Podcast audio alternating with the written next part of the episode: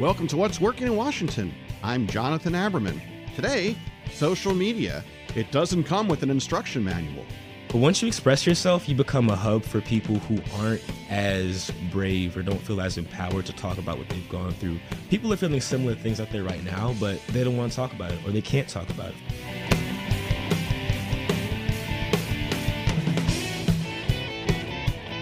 We all have stories to tell. We have voices. Social media is no exception. Mikkel Clark is a social commentator, and he's found his way to communicate his message in social media. And we're going to talk about this new and emerging world. Well, I'll tell you what, I think a lot of people look at social media and think it's just uh, a good way to put your cat photos up there or promote your new business.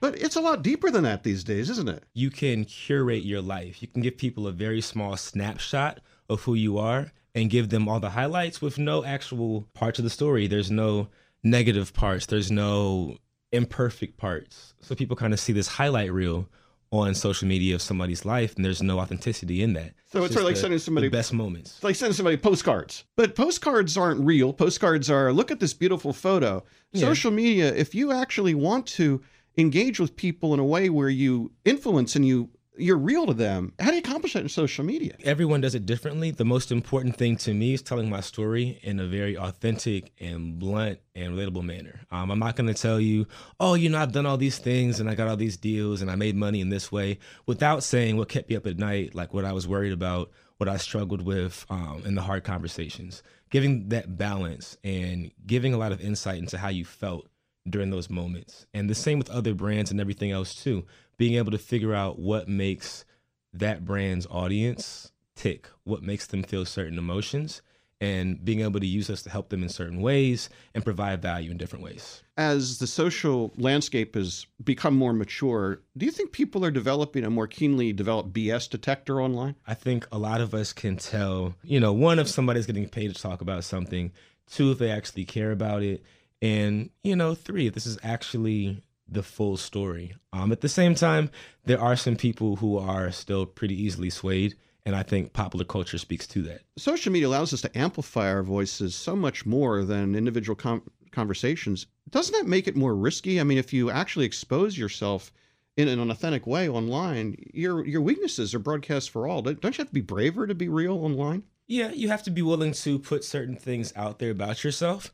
But at the same time, it is largely up to you in regards to what you put out there. So mm-hmm. you have to kind of be smart and figure out if the whole world knew these things about me, would I be okay with that? And if mm-hmm. you are, then you know by all means. So, in my opinion. So your best message then is that the reality is the same way that we used to connect in the village square or sitting on a porch. Mm-hmm. Now more and more, whether you're online, on social media, or offline, you're making a statement. Mm-hmm. It's the world we live in.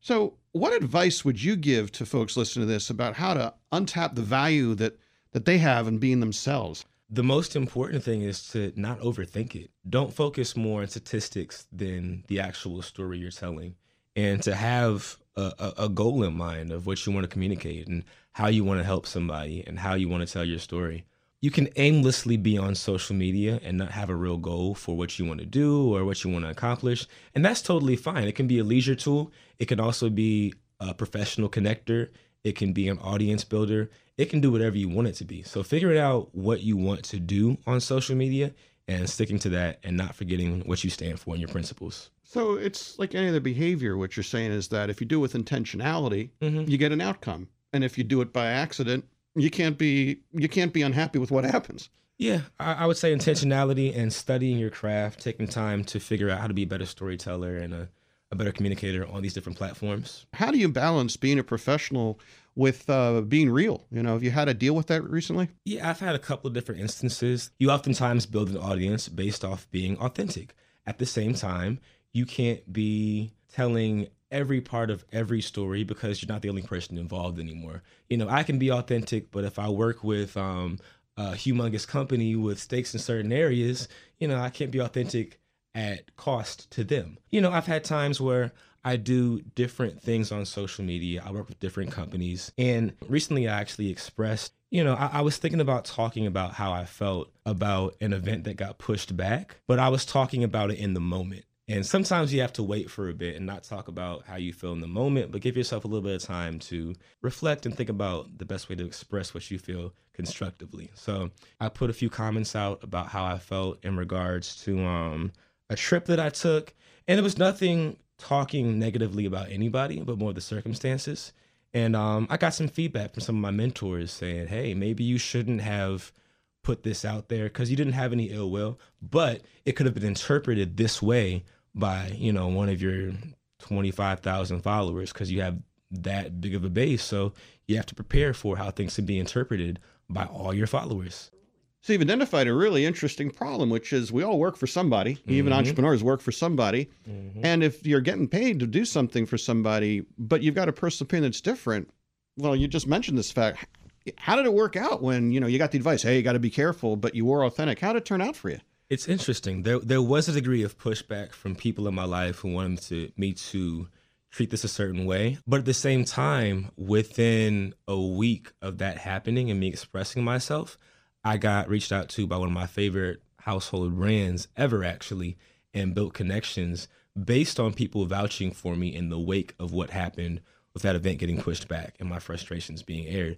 People will always say to your own self, be true. I hear that advice. I tell entrepreneurs all the time, be who you are. Mm-hmm. Sounds to me you're an entrepreneur. It sounds to me like that's the big life lesson here. Be who you are. Absolutely. Because when, when you become your own boss, there's so much more uncertainty. So you have to figure out exactly what you believe in, what you want to do, and you got to stick to it because everybody's going to give you advice. Everybody would say, "Oh, you should do this," and it it, it might hold more weight because you don't have a boss anymore. It's really just you. So having a firm course of action will allow you to keep moving forward and not just kind of be stuck trying to figure out where to go next and freezing up and not making any money. Is telling the truth about yourself the most empowering thing you think somebody can do? It's very very powerful because we we have these fears of not being able to say certain things. But once you express yourself you become a hub for people who aren't as brave or don't feel as empowered to talk about what they've gone through. People are feeling similar things out there right now but they don't want to talk about it or they can't talk about it for various reasons. So when you express your story, you become a hub for those who can't get their stories out yet. You know, I like about the story before I let you go is that the image that I think many people have about social media is that folks sit in a room and they're doing it because they're lonely. Mm-hmm. What you've basically described to me is that social media can actually be a platform we can use to find ourselves. Absolutely. I'm a pretty extroverted person, but I'm still on social media and you know i go to events also i throw parties i have fun. So social media can be a platform to allow you to do so many more real things in real life. It's all it's all people. At the end of the day we're all still people behind our screens typing away. Yes we are. Miguel thanks for joining us. That was really interesting. Thanks. absolutely. Thank you